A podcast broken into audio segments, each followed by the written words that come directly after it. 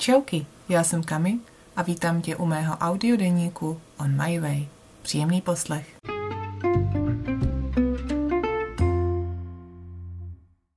V práci jsme byli stále busy, ale objednávky už tolik nechodily a na některých stanovištích práce trochu polevovala. A tak došlo na první propouštění. Mezi prvními byla i Jítě. Původně jí zkrátili hodiny, což znamenalo, že jí poslali jeden den dřív domů a pak čekala, až jí přijde e-mail, kdy má zase přijít do práce skenovat. No, moc to nevypadalo. I když jí pak napsali, ať přijde zpátky do práce, nebylo to nadlouho a věděli jsme, že už práce bude postupně ubývat. To, že to tak bude, jsme viděli od začátku.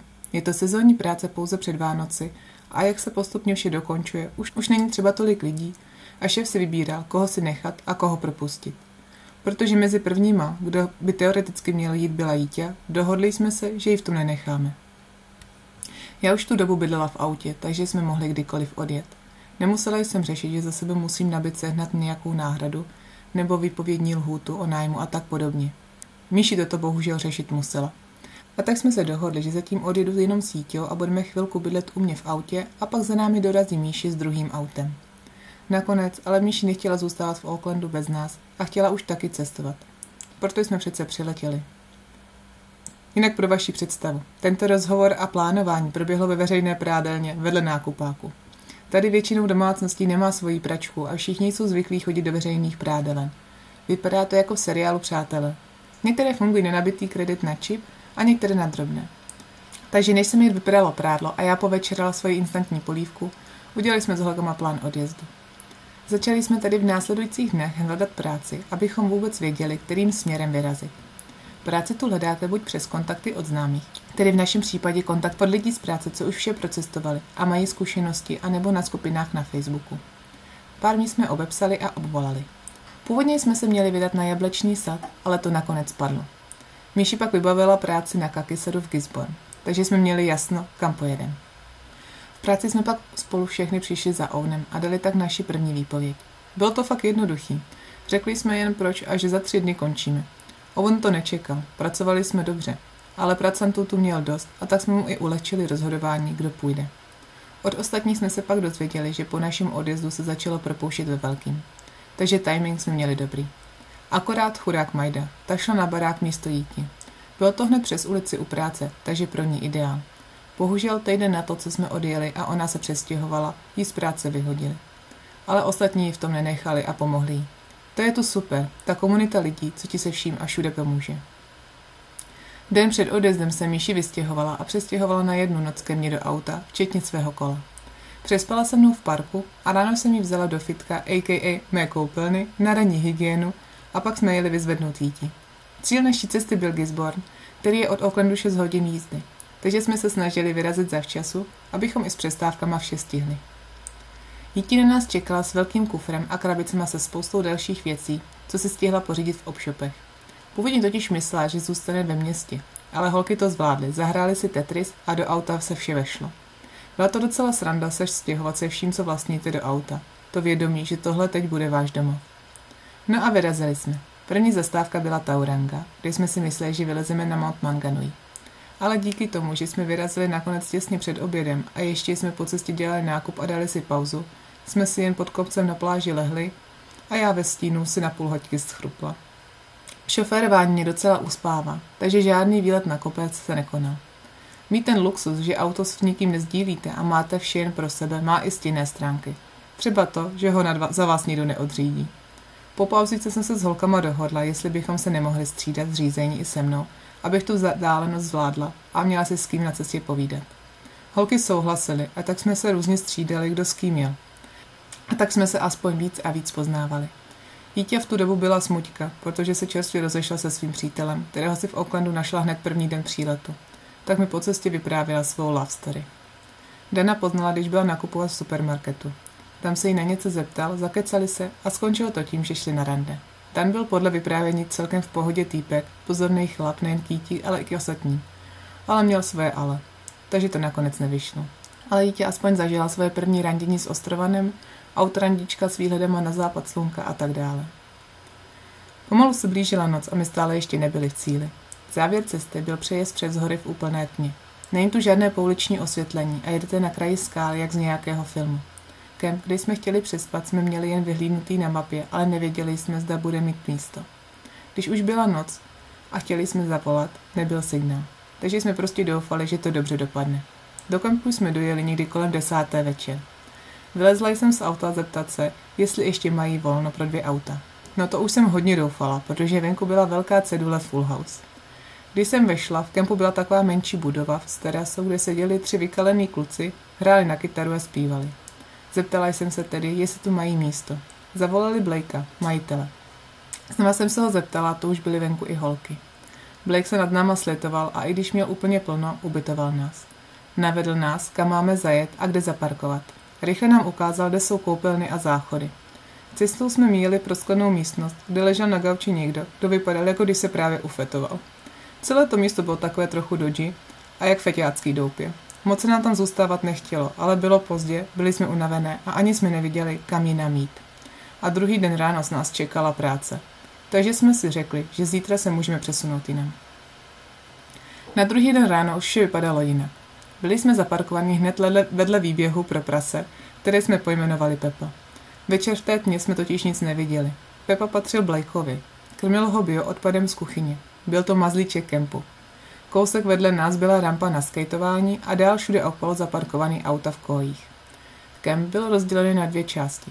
Parkoviště pro auta, rampu a výběh s Pepou a druhá část, kde byla společná kuchyň, koupelny a záchody, posezení jak pod střížkou, tak mimo, zeď, kde si mohl dělat grafity, zahrádka, pak na surf a bodyboard na půjčení a společenská místnost s gaučima, telkou a playstationem. Vše buď pokreslené nebo posprejované, včetně podlahy ve společenské místnosti. Když jsem viděla ty gauče, řekla jsem si, že tam fakt nikdy nesednu. Jak já se mýlila.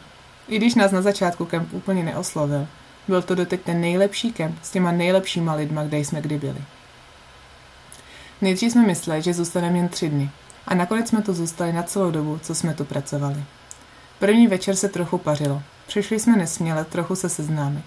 Kem byl plný backpackerů z celého světa. My s holkama jsme se spíš drželi stranou. Rozhodla jsem se, že jí tu naučím, jak se hrajou šachy. No než jsme se vůbec někam dostali, začal se s náma bavit jeden Kanaděn. Ze začátku nám přišel milej, začal nám říkat slova, co znal česky a vedli jsme spolu konverzaci. Než pak ve finále opakoval vše dokola a až moc nabourával můj osobní prostor. Došlo to tak daleko, že jsem se snažila vyhnout tabu tomu, aby mě líbal. Naštěstí se mi podařilo ho ze sebe setřást. Když už jsme měli dost, šli jsme spát. Opila jsem vlezla do auta. Měla jsem hlad a ještě do sebe naházela konzervu nějaká. Jenže pak to přišlo. Z toho všeho se mi zvedl žaludek a já vše vyhodila ven. Výhodou auta je, že stačí otevřít dveře. Parkovali jsme na hlíně, tak jsem si říkala, že se to třeba nějak sákne. Ráno, když jsem se zbudila, jsem potupně otevřela dveře, abych viděla tu spoušť a zároveň v duchu vymýšlela, jak zlikviduju stopy. Ale nikde nic. Kempu totiž krom Pepy žije asi 15 koček a ty se o všechno postarali. Vím, je to trochu nechutný a potupný, ale tak to bylo. Druhý den se uvolnilo místo v jedné koji a tak jsme se s holkama přesunuli. V začátku jsme se drželi víc dál. Vařili jsme si vždy u auta na vařičích. Auta jsme měli kuframa k sobě a mezi nimi prostor s posezením a stolíkem. Vedle nás byl zaparkovaný karavan, který patřil Blakeovi a pronajímal ho jako ubytování. Bydleli tam dva kluci, takový ti mega hot surf týpci. Jeden špinavý pokerovaný blondiák s dlouhýma vlasama a piercingem v nose a druhý vysoký hnědovlasý. A oba opravdu chodili surfovat a hráli na kytary. Prostě jasný crash. Měli přezdívku Billy, podle Stranger Things, a druhý měl přezdívku Brácha. Proč? Vymysleli jsme jim totiž náš vlastní imaginární příběh o jejich životě. O tom, co dělají a tak dále. Všem třem se nám moc líbili. Byli jsme jak pubertěčky a byla to sranda. Ráno jsme je z auta sledovali, jak náhý do půl těla chodí do sprchy. Dokonce jsme je našli i na Tinderu, ale nic z toho nebylo. Naše balící technika je totiž kluky ignorovat. No, doteď nechápu, že to na žádnýho nezabralo. Přitom je to tak jasný. Postupem času jsme se začali víc bavit s lidma v kempu. A tak i víc chodit vařit do kuchynky. Každou středu pro toho, kdo chtěl, byla společná večeře. To znamenalo, že každý něco uvařil. Dal se to na stůl a Blake pak měl proslov. Většinou se to týkalo organizace kempu a pak i poděkování. Bylo to super. Taková komunita. Hlavně se pak s nás víc seznámíte s ostatními. Dokonce tam byl i jeden kuchař a ten teda fakt výborně vařil. Vždy bylo na stole jak slaný, tak sladký. A vždy šli jako první si nandat holky a pak až kluci. Já i dítě milujeme kočky, takže jsme tu byli jak v sedmém nebi s blejkovými čičíkama. Některé jsme si i přejmenovali podle sebe. Jedna byla šilha, druhá slinta, další gingerbread a tak dále. Někdy jsme vešli do auta a Čičík tam uspokojeně spinkal. Někdy vám kočky vlezly spodní škvíro pod dveřma do koupelny, takže se buď koukali, jak se sprchujete, anebo jak sedíte na záchodě. V kuchyni jste zas našli kočky v hrncích, anebo po různou spás policích. No, není to pro každého, ale byl to ten nejlepší kem se vším, co k němu patří. Jak jsme si na začátku mysleli, že si na ty zasyflené gauče ani nesednem, tak nejen, že jsme tam seděli, ale i leželi. Když bylo hnusně, tak jsme buď trávili čas tu a hráli hry, povídali si s ostatníma, a nebo jsme jeli do města si dát kofí a cake. To znamenalo, že jsme si výjimečně na sebe vzali pěkné oblečení a namalovali se. Jinak většinu času jsme chodili jak vandráci. Kizy je takové malé městečko, kde ale najdete celkem vše, co potřebujete. Pro nás nejdůležitější položky vždy byly sekáč, kavárna, supermarket, benzínka a pláž. A že tu pláže byly. Gizy je super na surfování a pláží, kam jít, je tu hned několik. Krom toho je to taky první místo na světě, kde začíná nový rok, proto se tu taky pořádají velký novoroční festival. Díky tomu, že už bylo léto, dny byly dlouhý a tak jsme stíhali jít z práce rovnou na pláž. Voda tu je ale studená a vlny divoký, takže to znamenalo spíš se jít otužit a zaskákat si do vln. Sítil jsme si udělali takovou tradici, že musíme aspoň na zajíčka, když jsme na pláži.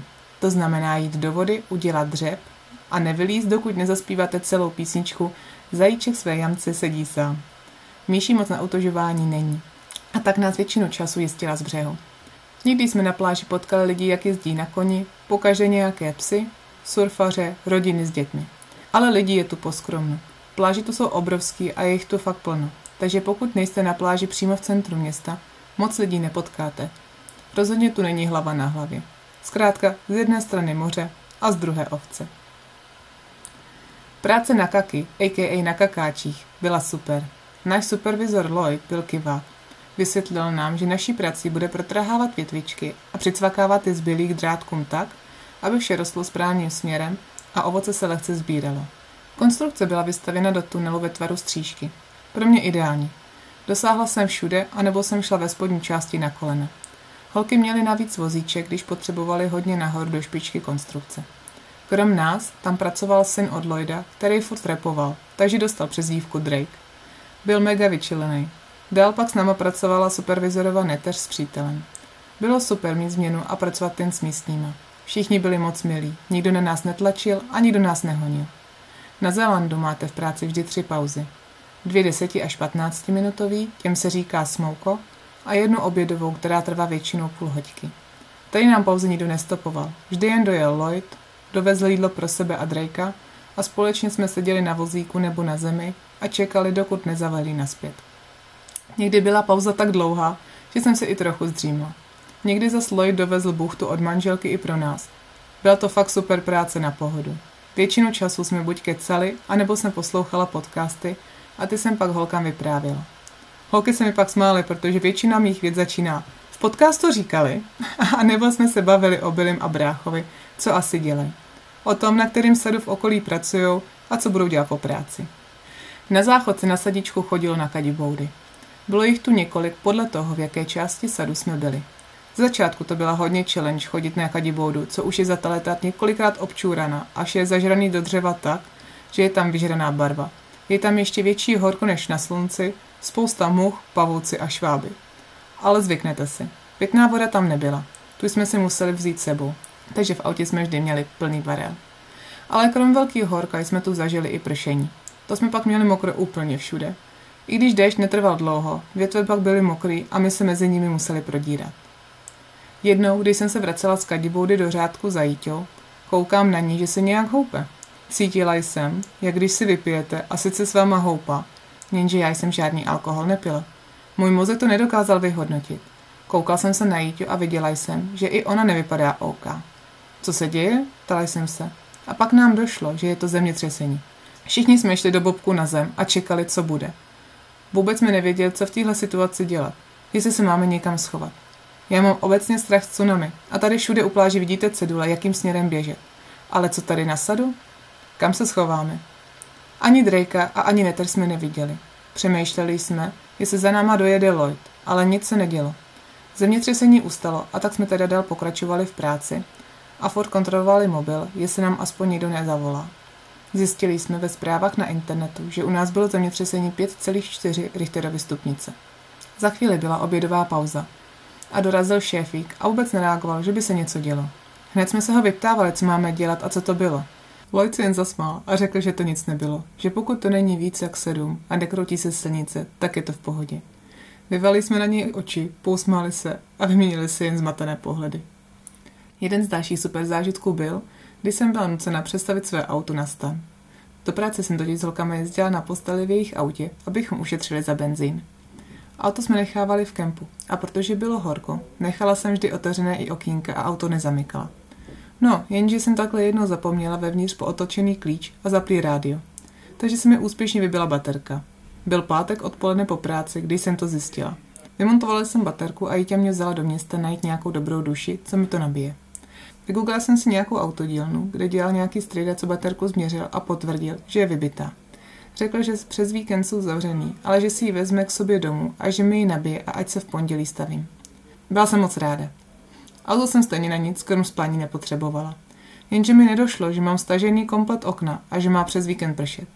Takže když jsem se vrátila zpátky, do oken jsem rychle nainstalovala kartony z krabic, aby mě nenapršilo dovnitř a ze zhora předělala plachtu, co měly holky v autě. Plachta ale nebyla dostatečně dlouhá. Naštěstí holky měly plachty dvě.